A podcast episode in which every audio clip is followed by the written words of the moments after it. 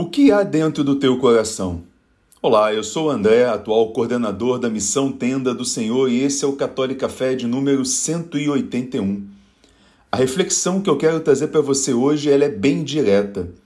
Deus nos chama a discernirmos dentro de nós o que tem de bom e o que tem de ruim, as coisas boas das coisas más. E para isso, ele nos traz uma palavra em Mateus 13, nos versículos 47 e 48 quando ele conta a parábola do reino dos céus ser semelhante a uma rede, que, quando jogada ao mar, recolhe peixes de todas as espécies. Quando ela está repleta, os pescadores puxam a rede para a praia, sentam-se e separam os peixes que são bons e jogam fora os peixes que não prestam.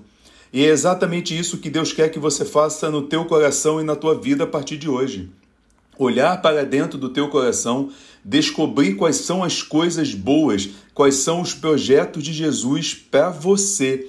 E a partir desse momento, abraçar esse projeto e jogar fora todo o resto.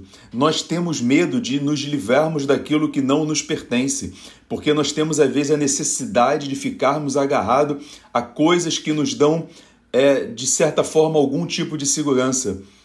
E eu quero te dizer hoje: a nossa única segurança é o Cristo Jesus. A nossa única segurança é o Senhor nosso Deus. Portanto, não tenha medo de olhar para dentro de você, separar aquilo que é bom daquilo que é mal. E o que é bom, você guarda. Você põe nas cestas do projeto de Jesus para a tua vida. E aquilo que é mal, você joga fora porque não presta. O próprio apóstolo Paulo diz: Olhai todas as coisas, observai tudo, separa aquilo que é bom daquilo que é mal. E ele continua em uma outra passagem, e dentro das coisas que são boas, fica apenas com as coisas que convêm.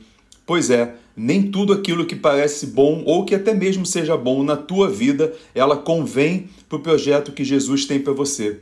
E aí eu termino esse momento com uma pergunta: Você sabe qual é o projeto de Deus para a tua vida?